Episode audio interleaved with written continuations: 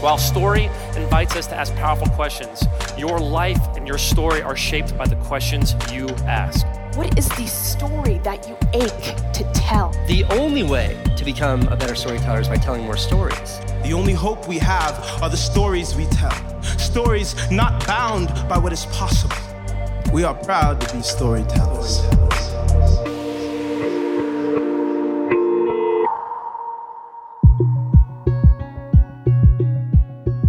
Hello, and welcome back to another episode of the Story Podcast. I am Harris III, and this week I am so excited because we get to learn from one of my favorite people, Jason Jaggard.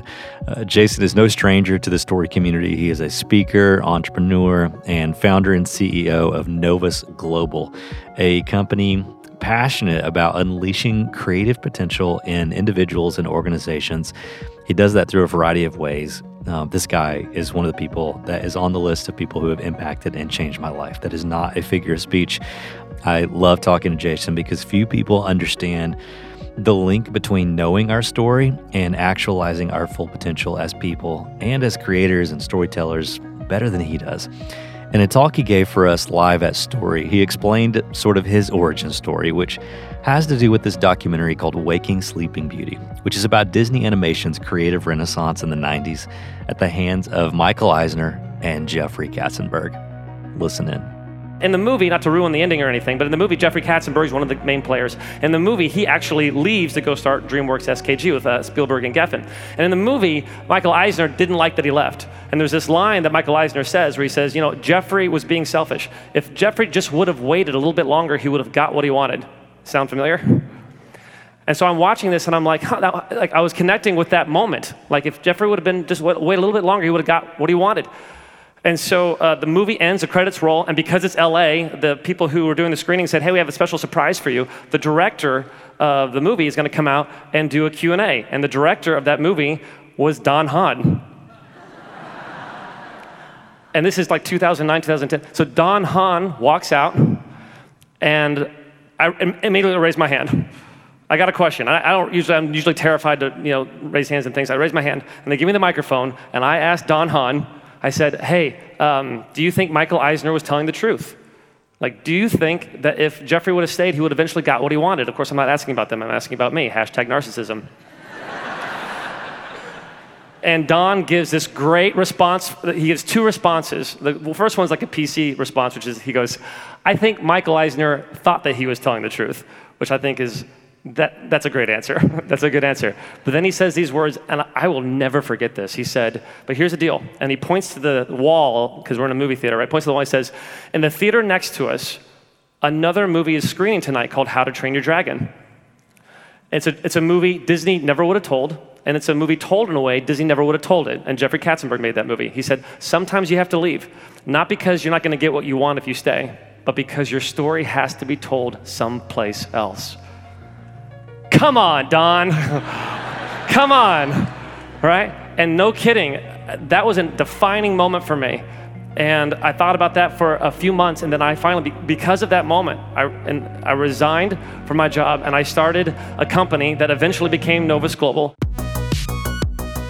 Now, according to Jason, the point of this story and stories like it isn't to convince people to quit their jobs en masse. The point is finding a place where you can best grow. And that's what Jason helps others do discover the ways that their creative spirits and passions can expand in a nurturing environment. And that environment can be found in surprising ways. Just listen and tell this story of how Martin Luther King Jr.'s most famous speech came to land. I'd never heard this story until Jason told it. Most of us don't realize that Dr. King had given that I Have a Dream section several times before. He did it in Chicago, he did it in Detroit, and here's the thing it never landed. It never went, I mean, it's always good because it's him, right? But like, it, it never ripped the roofs off of houses like he wanted to. And his speechwriters begged him not to deliver those lines. And, he didn't plan on it, like in the, in the text with his handwritten notes and everything. I have a dreams nowhere. And he got up there and he's doing his thing. And a lot of you, you've seen the, te- the speech. It's a good speech. Like, you know, he's doing his thing and it's fine, but it's not really landing the way that he really knows he could do it.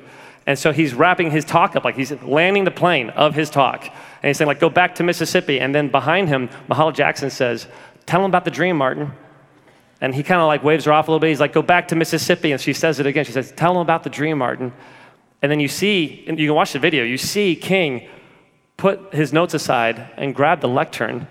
And he says, so that we may be struggling for today or tomorrow, I still have a dream. And then one of his speechwriters in the audience goes, oh, shit. He's going to talk about the dream. and one of his other aides, sitting a little ways away, says, This audience better hold on because we're about to have some church. And then King opens up a can of oratorical whoop ass, the likes of which our nation has never seen before. And the rest is history. And it all came from something that someone else described as cliche. Now, here's the deal uh, it may have been cliche, but it was a beautiful cliche, wasn't it?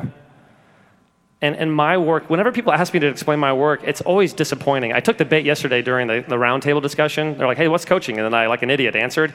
Uh, because coaching is not about content, it's about context.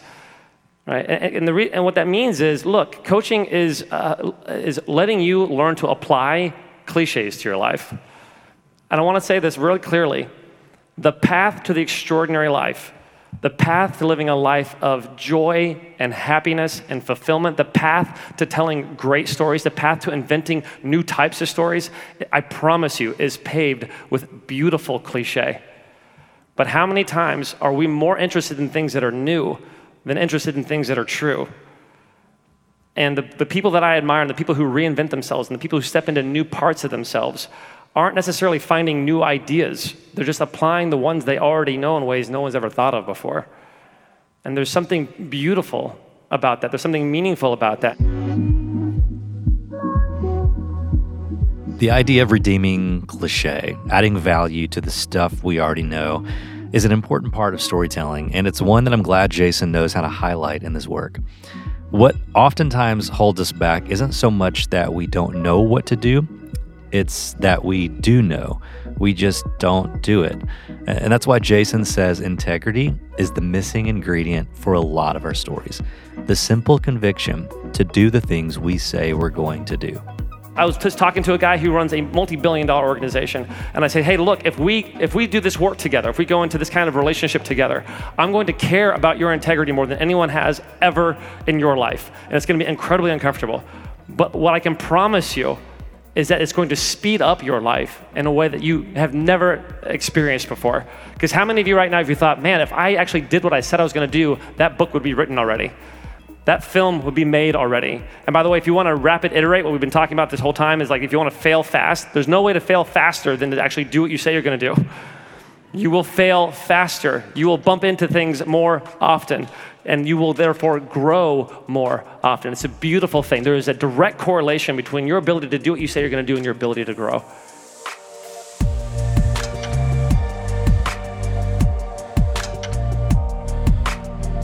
So don't just know your story. Have the courage to write the parts of your story that you know need to be written. The very best parts of your life are just waiting for you to have the conviction to grow into them. That's something Jason has learned how to do, and it's helped make his life into something pretty special. I know the guy, he really is one of my favorite people. He is extraordinary. And what worked for him might just work for you too. Jason will be joining us yet again at Story this year for an incredible breakout session digging deeper into some of the themes that you've heard about on this episode. He'll also be bringing some of his team from Novus Global, and you'll have some incredible opportunities to learn from them through some pretty special stuff we're working on. Uh, you'll learn more on site at the conference. It's going to be great.